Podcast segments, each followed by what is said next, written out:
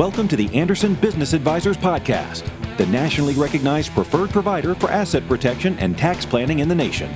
This show is for real estate investors looking to protect their assets, save on taxes, and build their wealth with Clint Coons. Clint is an attorney, author, avid real estate investor, and featured instructor at Anderson's tax and asset protection events held throughout the country. Enjoy the show. What's up, guys? Hey, it's Clint Coons here. And in this episode, what I wanted to do is bring on someone that I've known for many years. He's a client, he's a real estate investor. And I wanted to share with you his story because I, you know, I see questions from people that are wondering, how do I get started in, in real estate? What that process is like. And I receive these questions from many of the people that come to my YouTube channel because they know I'm an avid real estate investor. But I also want you to hear it from someone else who's been in the trenches. And uh, Abel Pacheco is that person where he started out and he's built a portfolio now to over 1,500 doors. And there's a, pro- a process there. And so to have someone like him spend the time to come in here and tell you what you can do to grow your own portfolio or maybe take it to the next level. Maybe you've got a few single families right now and you want to get involved in multifamily investing. He's the guy to do it. So with that, Abel, thanks for coming on. Hey, thank you, Clint. Thanks for having me, man. I'm super excited. I've learned a ton from you and, and, and over the years, really your organization's helped me a ton scale and grow. So just to come around full circle and, and give something back, man, that's awesome. Thanks for having me. Well, yeah, I mean, it's it's great because you started out, you know, I'll let you tell your story here in a minute, but you started out investing and now you have, uh, you know, Five Talents Capital, Five Talents Podcast, and, and you've actually branched out and you're doing more than just real estate investing. But, you know, from what I know and working with you over the last, gosh, what's this been now, five years, your business, the, the real estate was that foundation. And so with that, why don't you share with people – you know, your story, how, how it all started working for you. then we'll start talking about some sure. details. Yeah, thank you. Well, so for those that don't uh, know me or kind of new to our world, we appreciate you, you know, listening. My name is Abel Pacheco. I'm the president and principal of Five Talents Capital. And so what we do today is we buy apartment buildings and we allow busy professionals, people that don't have a lot of time to do real estate, invest in commercial multifamily real estate with via syndications. We basically find deals, underwrite, analyze, put a ton of offers on a bunch of real estate. And then the moment we have a seller that's agreeing to take our price, we go do that deal we buy it and we we basically put a, a, group of investors together. So a syndicate a number of us all put our money together and we go buy something bigger than what we would have been able to buy on our own. So that's that's what i do today. But well also we're in about 1500 doors as, as clint mentioned we're active investors, general partners, principals, syndicators, co-sponsors, well, all the terms are kind of synonymous, but we go actively do that and we buy heavily in San Antonio, Texas, South Texas, a lot of properties here. So that 1500 doors is about 15 uh, multifamily properties. The smallest properties are like 45, 50 doors and the biggest are 260 something. So 268 unit properties and uh, somewhere in between there, uh, the way we got started was definitely not like this. We were a single family investor. So, kind of to, to Clint's point, right? It was, man, I've known him for a number of years, but before I, I connected with him, I was uh, one single family house at a time. So, myself and my wife were in tech. We worked a W two normal you know job, and I was a sales guy for the many of my years, just on the phone, on the phone. And uh, from 2006 to 2016, we worked at a company here locally in San Antonio, and it went from a couple hundred employees, 600 I think when I started, to about 6,000 and it was a $200 you know 100 million dollar company a year. And i exited when it was about a $2 billion corporation so that run, when I was working at tech, my goal was save as much money as I could, save every penny and every dollar, live below my my means, save up 15 or 20 grand and buy another house. And that was that was really my my game plan. Uh, so it took me about 10 years. We bought eight houses and single family houses and you know, for those that, that don't have any money, I'm with you. I'm with you. I was there. I think I bought my first house house with an FHA loan, three percent down. I think we put five thousand dollars on a Texas house. We lived in it. Then we stayed in there and we went to the next one. Instead of selling the first one, we bought the second, did another loan where I we lived in it, put it five percent down, and then rented out the first one. And then we proceeded to do that uh, deal number three, deal number four it was kind of it took me a long time to do that. It was uh, between my first house and my second house it may have been like four years three or four years before i could save up enough money to go buy the second. But when that happened we started getting cash flow a few it's basically cash flow positive. The mortgage was i don't know six or seven hundred bucks at that time and i was renting it out for 900 a thousand. So a few ex, few hundred bucks extra cash flow i would make it there. And i always had side hustles so don't overlook the amount of time that you have. I was a single uh, individual at first. When me and my, my wife were married, uh, we had a lot of free time. There was no kids at the house. So Monday through Friday, afternoons and evenings and weekends, I would find uh, properties. I would look for deals. And then I would also make a lot of money on Craigslist. We, we must have hustled about 15 to 20 cars, you know, somewhere in that 10 to 15 range. And we would look for a car and go buy it and then go sell it on Craigslist and make a few extra grand. And that's what helped us buy our third or fourth house. It didn't start at cars. I, you know, I did, we sold golf clubs and furniture and watches and anything, literally anything we could find on Craigslist that was worth of some kind of value call them, ask them to buy it, and then go sell it again for some more money. And that's what we did for you know the first four or five years. I was making 50 grand, I think, in tech when I first started, 60K. I worked out my way from 2016 to 2019 ish. You know, I think when actually when we left in 2016 Rackspace, I was just crossing this $200,000 a year barrier, but that W 2 wasn't like that for eight, seven of those years, six, I don't know, six or seven, I was making less than a hundred grand, you know, for a good number of those years and finally broke through, finally made more.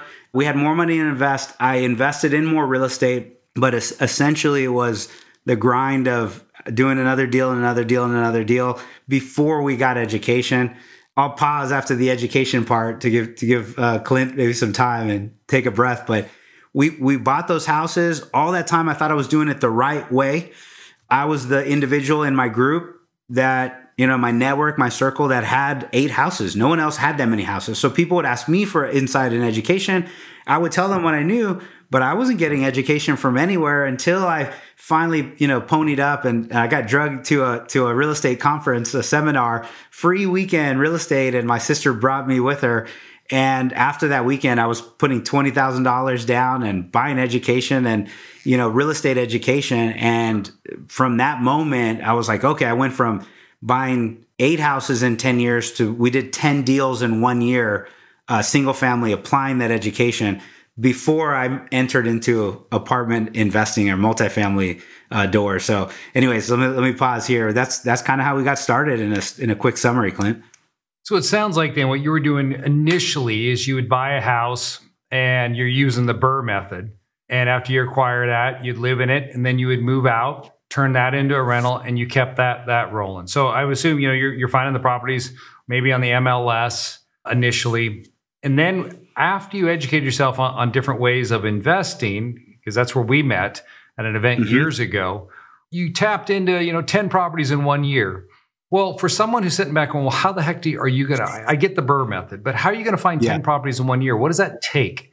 Shifting, mental shifting, you know, processes and things like that to do that. Yeah. Well, let's, let, us let us write down those two. I think those two things are great uh, points, right? One, mental, and two, maybe tactical. So for somebody that wants to d- employ some of this immediately, right? What I was doing was going through agency loans. Uh, I was buying off the MLS I was searching like a dog from the real estate listings and going to open houses and all that stuff and trying to find a good deal. Well, that was barely scratching the surface because I wasn't heavy in a lot of rehab. I didn't, man, if you talk to my wife, she'll tell you, I don't know how to do plumbing. I don't know how to fix floors. I don't, I just don't do that very well. Not well, anyways. And so we would find houses that were already ready to rent.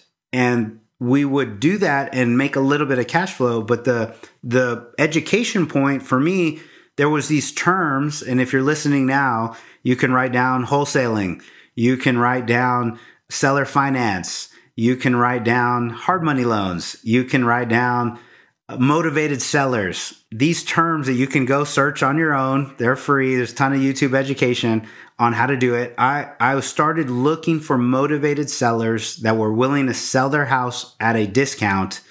And I would lock those deals up under contract. So tactically, I had a contract. I would agree to a price, get them to sign their the rights to you know to sell it, and I would be the buyer at a certain price.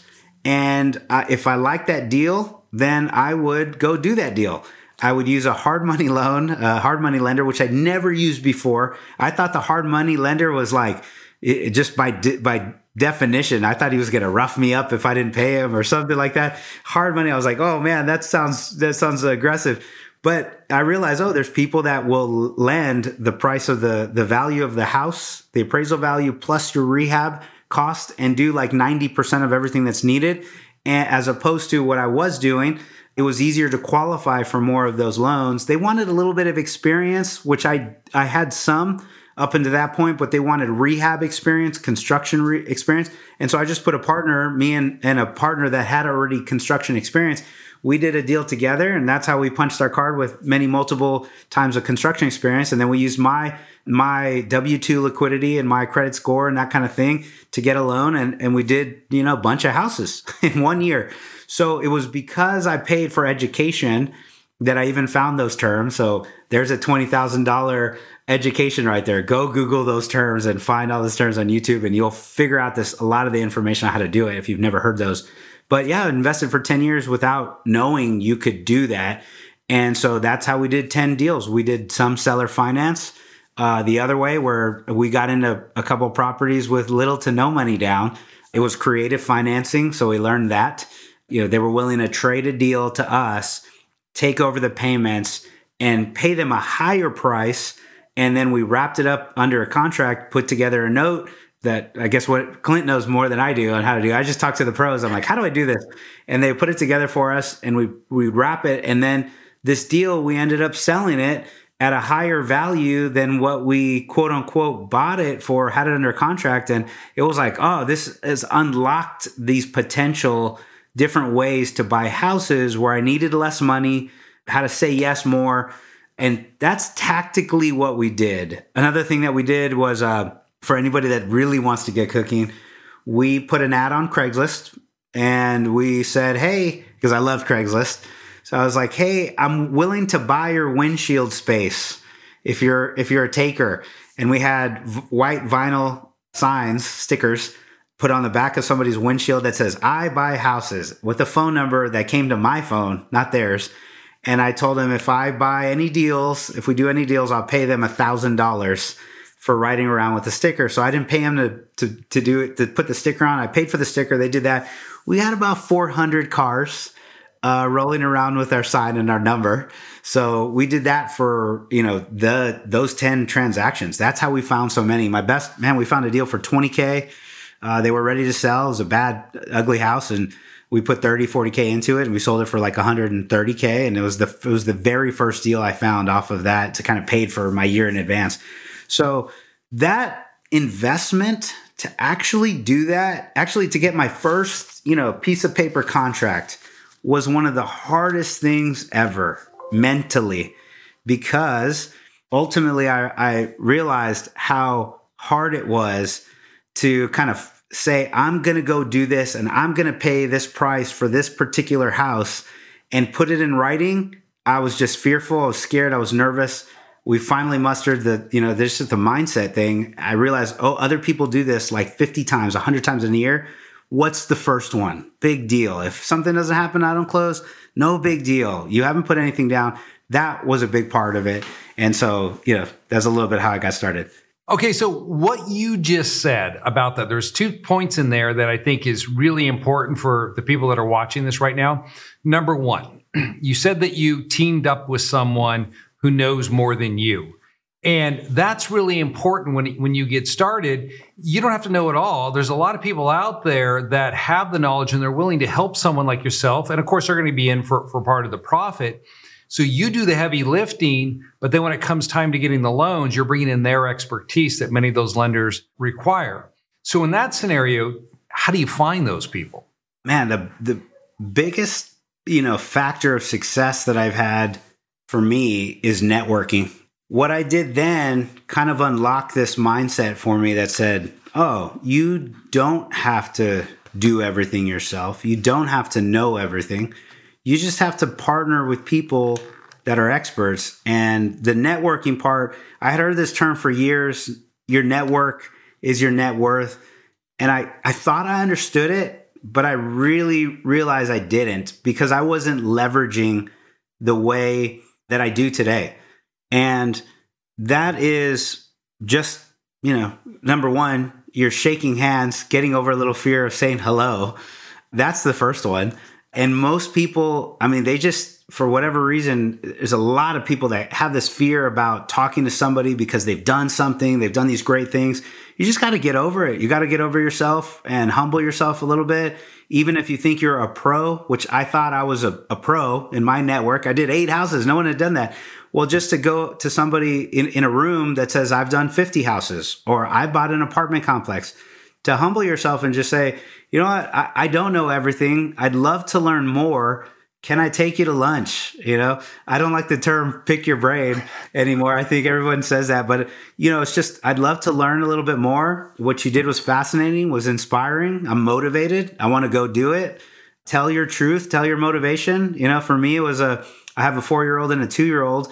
And at the time, it was my wife's pregnant. I'm trying to get this thing on, and I see you doing it. I'd love to learn how how you did it. So, any advice, any insight, if they you know if they say no to that, you know, okay, well, ask the next person.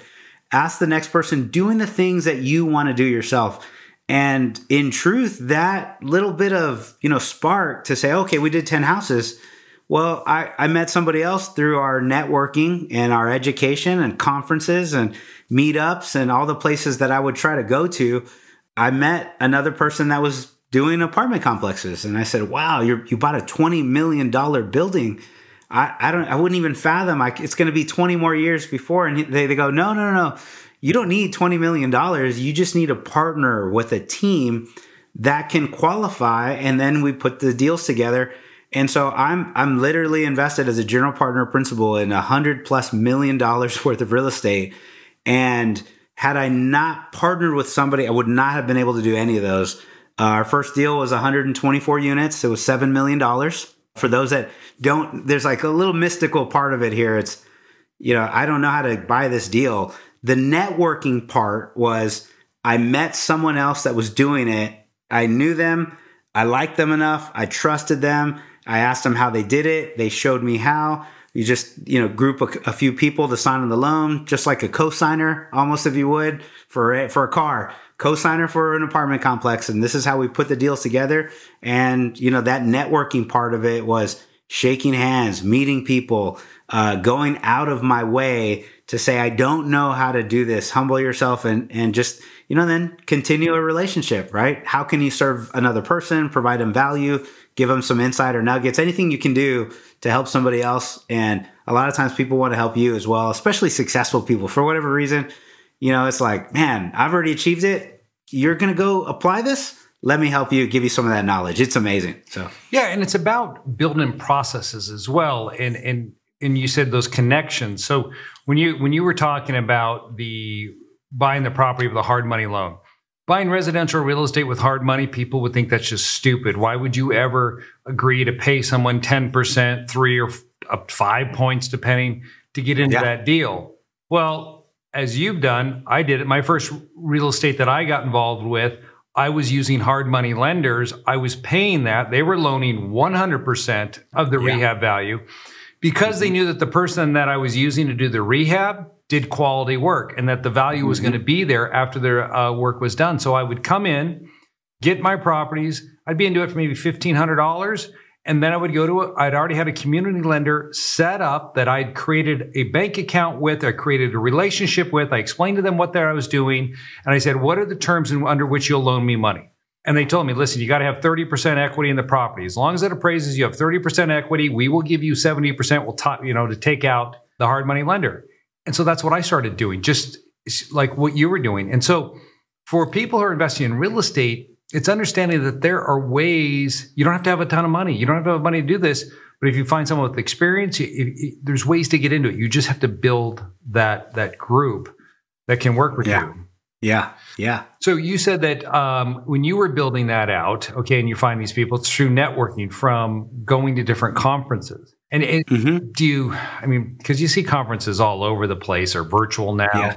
which I don't. You, you weren't going to virtual then. You're going to in person, correct? Yeah, it's just before COVID, so yeah. we were we were doing a lot of travel. We were taking advantage of everything local that we could in San Antonio. If you go to tactically, go to meetup.com, mm-hmm. you and and search for single family, multifamily, whatever, you know, kind of investing you're interested or whatever group, you can find some people that meet up at a certain time. So there's a tactical nugget, right? For you, meetup.com. And uh, that's really good. And then there's Facebook groups that are the virtual. There was, you know, I was not heavily into them then. I am a little bit more now, but, and then I'd ask again my network too, like, hey, which events are you going to? When I was at the event, I would ask, which events are you headed to and which one do you think is most valuable? And you have to be willing to invest in yourself time and resources to, to, to get this right and then be ready to implement and you know, one of the things my wife tells me, she's like, man, you, we, we did it right because she was pregnant with our little one. And I was worried about traveling that year. This is our first one. And she goes, well, it's better to go now while I'm pregnant because when the kids are here, you're going to do less travel. And I know it. And so for a year, while I was working a W 2 Monday through Friday, I would take off early Friday or leave on Thursday and kind of fly to the event Friday, be there Saturday, Sunday, drive, uh, come back and, and be at work. And we went to, you know, 10, 12 different cities over a year uh, to a bunch of different conferences. And that is a big investment, time, effort, energy, resources, but it just unlocked this, you know, new avenue of, of investing for us. And you know, it was amazing. Commercial real estate absolutely changed it up for us because we learned and because we went. Yeah. So we always talk about our successes. What we say was your your biggest failure along the way, or maybe there's more than one? And then how did yeah. you overcome it? Well, I would say, you know, for the for the 10 years, this is kind of funny because I I think back on what what was it that held me back? What was it?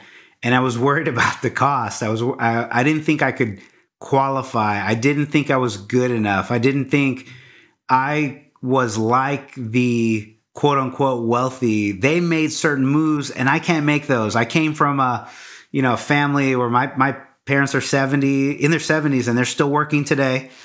And, you know, I'm like, man, this is where we came from and this is our family. And I don't know if I could break out of that. I, I read this book with Rich Dad Poor Dad. I'm sure a lot of your listeners have read it. I read that in a 2006 ish, whatever. Well, a couple years later, I read another book that was called The ABCs of Real Estate Investing. Was a Rich Dad Poor Dad advisor's book by Ken McElroy, and he talks about buying apartment complexes. Well, I bought this book and I was like, ABCs of real estate investing. I thought they were going to show me how to buy my first single family house. Ken McElroy ends up talking about buying apartment buildings. In fact, he's he's explaining what I'm doing today 2022. But for those 14 years, or how, you know, from then till 2018, 10 years, I had this limiting belief about myself that I was actually good enough or I could do that.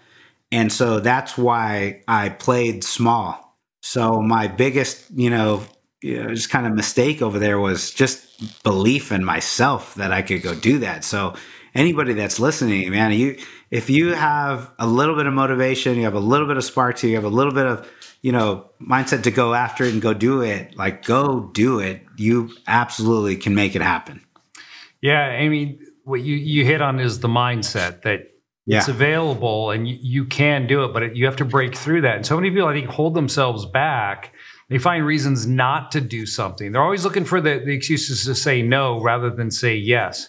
When an opportunity comes along, it's presented to them, they ask, well, how much is that going to cost? And so their mind automatically goes to preservation. We got to figure this out rather than saying, what is that going to do for me? And, and, and that's where I see a lot of investors, even business owners that, that I've run into, it's making that switch to looking at opportunities and then seizing those opportunities. It's what you know. I've talked about this before.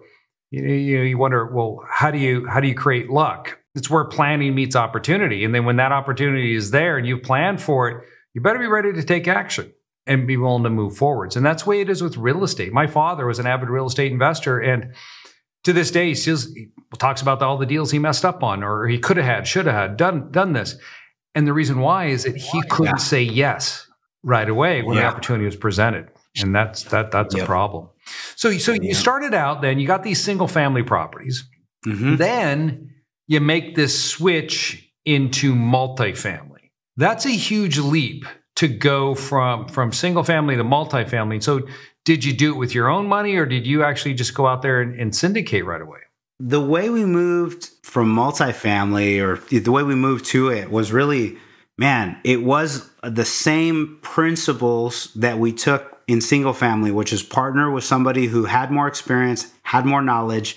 And the the demystifying part that I talked about was just the line of sight to debt and equity. And the moment you have line of sight to debt and equity, the then you have the ability to go do that bigger deal. So in multifamily, it's it's really a matter of net worth equating to the size of the loan amount equity enough to, to buy the deal, the general partners need to have a percentage invested of their own money into the deal. And then you have to have somebody with experience, somebody done it before. So it ends up being a bigger team than just maybe me and my single family house was me and a contractor. It's uh, four or five of us that are all putting the, the, our resources together net worth, liquidity, ability to raise capital and then our knowledge on actually finding the right deal and going to implement and execute it.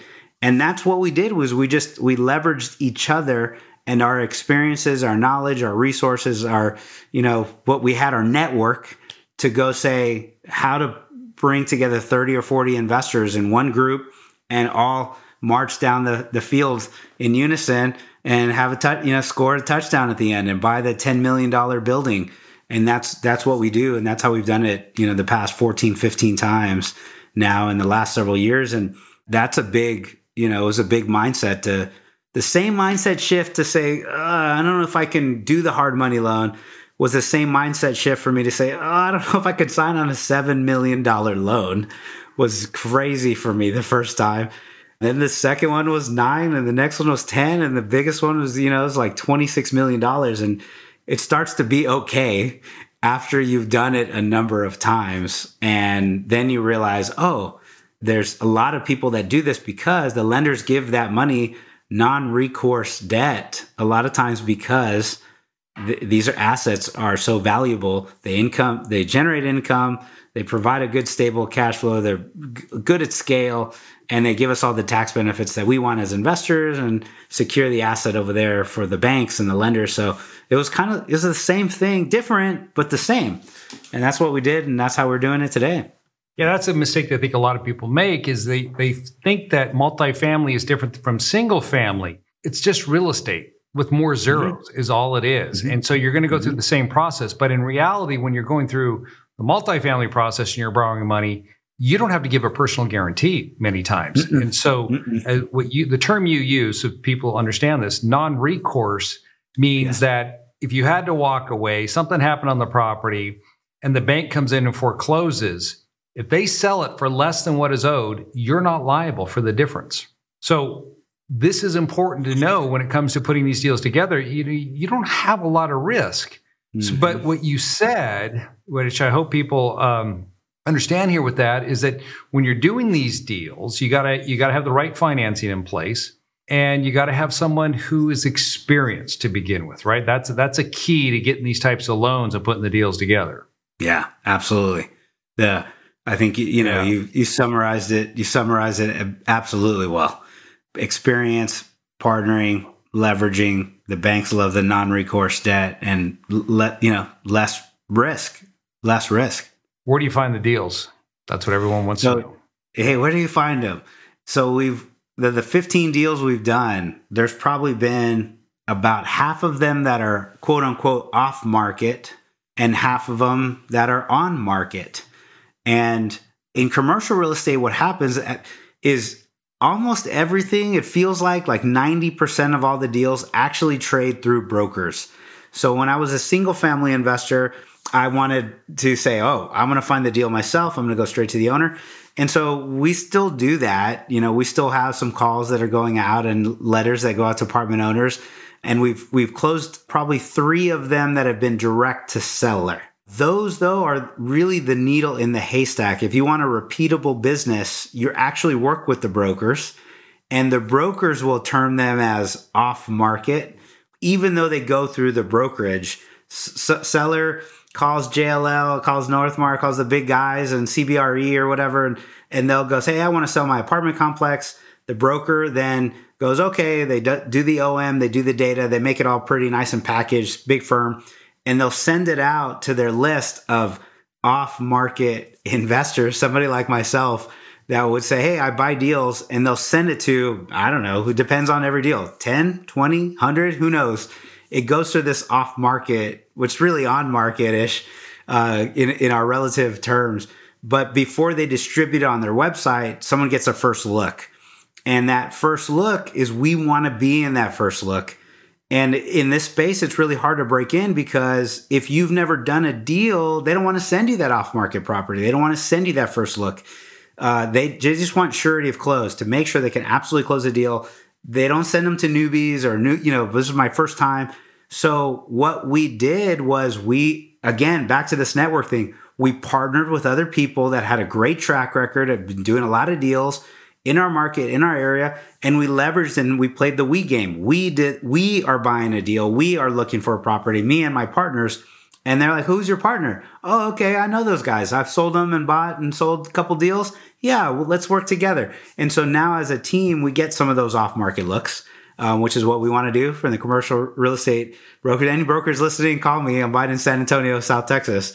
But then also there's on market deals. And, you know, half of our deals have been on market from their website. Go in, there's financials, there are T12 rent rolls. You sign an NDA, look at their website, go do the analysis. The analysis is what a lot of people don't do a lot of. Uh, people will say all the time, there's no good deals in my market. Oh, you're in Texas? well, then you've got a great market. It's so easy to find deals. I'm over here in, you know, XYZ market and so competitive or whatever it is. Really, man, sometimes we underwrite and analyze, you know, 50, 60, 70, 100 deals, underwrite them all the way through, walk half of them, put offers on a third of them, get rejected on 29 of them until the one says yes. And that is not an easy thing but it is repeatable and it's systematic and we just go and underwrite a ton of deals on or off market broker or not broker direct to seller whatever and just go look at a bunch of them and then you know make offers and that that's the work part the tactical action that a lot of people don't want to take which is why some people when they close deals are like oh yeah i understand it's hard to to find a deal but you just kind of keep pushing through until you find your deal because you're eventually going to find one. It's a numbers game. And then when you do, you've got all the resources lined up to go take it down. So that's there. Unfortunately, there's no magic bullet in that, but that's that's how we're doing deals today. You just can't be afraid of rejection. If you if you can't handle rejection, then you're not going to be able to buy real estate because no one. You've got, yeah. You're going to get a lot of no's. They're not going to accept your offer. If you get a lot of yeses, you're making the wrong offers.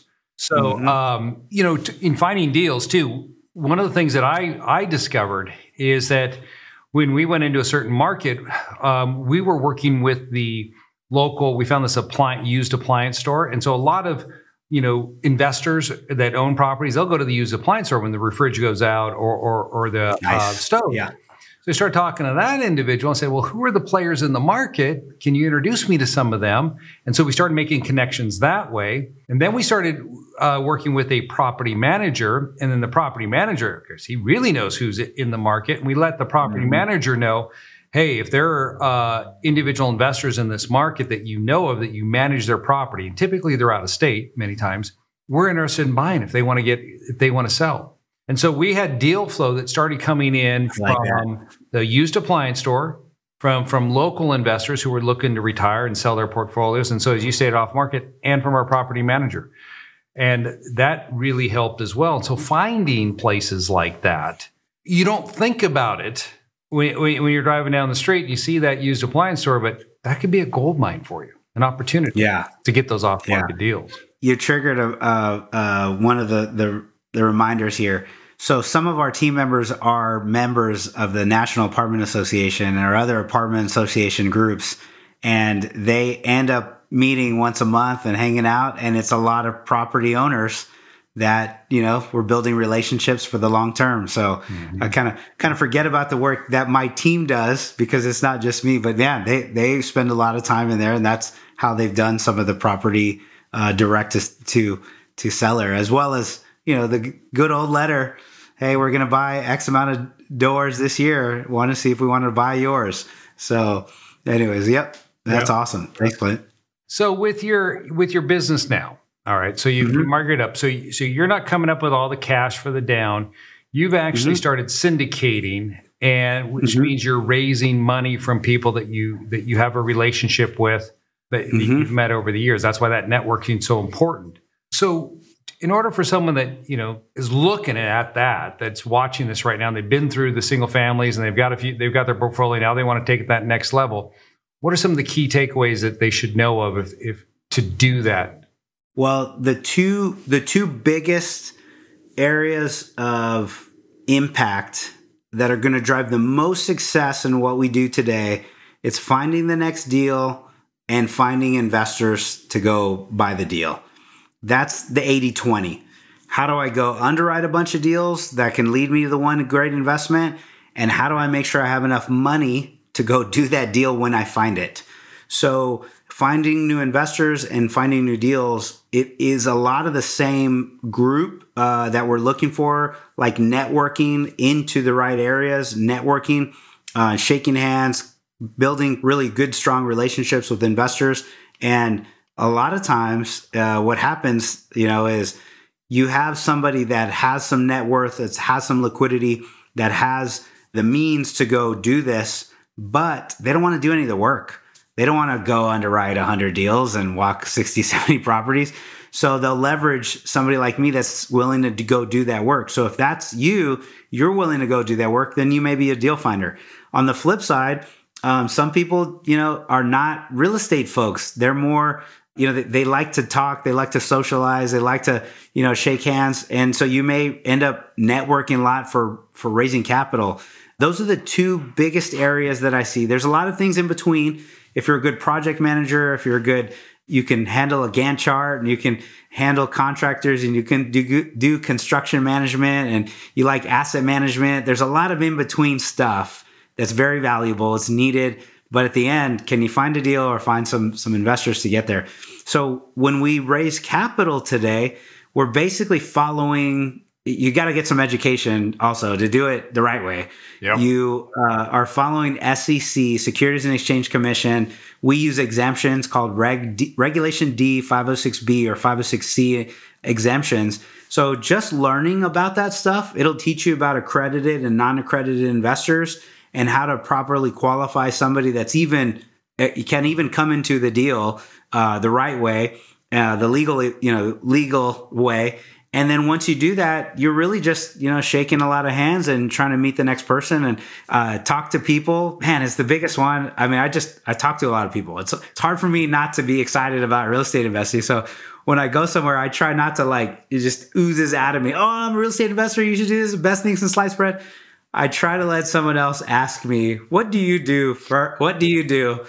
first before I mention anything about what I do. So that's that's a disclaimer there for me. I'm like, what do you do? How do you do it? And I'm like trying to hold it back. But as soon as they say, what do you do? Oh man, I'm a real estate investor and is what I do. People ask a lot of questions the moment you start telling them that. And, you know, you just end up being in a conversation. And then, funny as it seems, a lot of this, we are all over social, we are all over the internet, we are all over. We have a podcast, Five Talents Podcast. We drive a lot of education. We have 200 shows that we've done specifically around commercial multifamily investing. So when you give and give and give and give education, knowledge, probably Clint knows this, the law of re- reciprocity. He gives and gives and gives and gives. He goes all those Saturday events for six hours of his time and pushing out, you know, education for free. A lot comes back to you. And so I would say whatever you learn, put it back out there internet scales well. The internet, video, blogs, posts, whatever. Uh, you'll have people that naturally gravitate back to you that say, Hey, I was interested in what you were talking about. How do I learn more? And those are a lot of our investors today from the from the internet, frankly. Wow. Well, you mentioned stuff. We're running out of time here, and you and you mentioned that uh, you have a podcast. So, if somebody wants to go to your podcast or your website, how do they uh, reach it? Yeah, go uh, go to five talents dot capital. So our website's www.fivetalents.capital. And it has links to our our podcast on our show. We're going to get Clint out there too, uh, which we just uh, recorded an amazing show. And then if you're on Apple or I don't know FM radio or Slack or Google Play, where all the all the places where the podcast are, it's the Five Talents podcast. Build wealth like the one percent. So we, we're excited we'd love to to have you come learn and, and get into our world as well. Great. And I'll put that in the show links. Hey, well, hey, thanks for coming on. I know that you, there's a lot of nuggets in here that people are going to be able to take away. I mean, what you're talking about with the cars. I was like, wow, I've never heard that one before. That, that's a pretty cool yeah. one. So, uh, I appreciate you taking the time. I know you're in the middle of a move and your wife's probably really upset with you because you're like, oh, I got to go hang out with Clint and I can't help you pack. Been there, done that. Um, yeah. It's awesome. So, all right. Yeah. Well, thank you. Thank you very much. Um, I'm humbled. I'm appreciative that I get to to hang out with you for a little while. And man, you've you've given me and my family a bunch of opportunities whether you know it or not, you've helped a bunch and wanted to say thank you. So anybody following Clint, you need to get into his community, you need to get into his system, learn all the things you can, join up. He's he's the man. So thank you very much. Thanks, Abel. Take care. Thank you for listening to today's podcast. Show notes for links to everything mentioned in this episode can be found on our website at andersonadvisors.com slash podcast. Be sure you subscribe to our podcast. And if you are already a subscriber, please provide us a review of what you thought of this episode.